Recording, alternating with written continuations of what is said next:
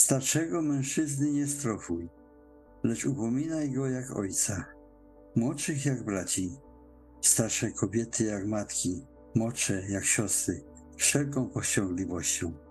Starszym, którzy dobrze swój urząd sprawują, należy oddać podwójną cześć, zwłaszcza tym, którzy podjęli się zwiastowania słowa i nauczania. Albowiem pismo mówi, mucącemu wołowi nie zawiązuj pyska oraz godzien jest robotnik zapłaty swojej.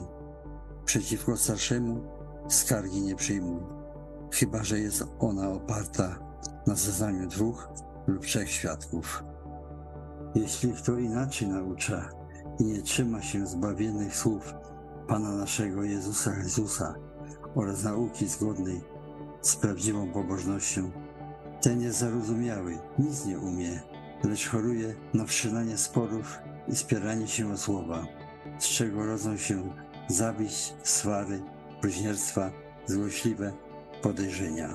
I rzeczywiście, pobożność jest wielkim zyskiem, jeśli jest połączona poprzestawaniem na małym.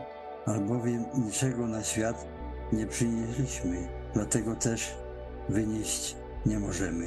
Albowiem korzeniem wszelkiego zła jest miłość pieniędzy.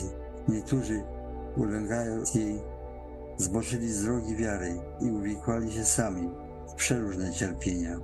Ale Ty, człowiecze Boży, unikaj tego i zabiegaj o sprawiedliwość, pobożność, wiarę, miłość, cierpliwość, łagodność. Staczaj dobry bój wiary, uchwyć się żywota wiecznego, do którego też zostałeś powołany i złożyłeś dobre wyznanie wobec wielu świadków, abyś zachował przykazania bez kazy, bez nagany, aż do przyjścia Pana naszego Jezusa Chrystusa, który we właściwym czasie objawi błogosławiony i jedyny władca, król królów i pan panów.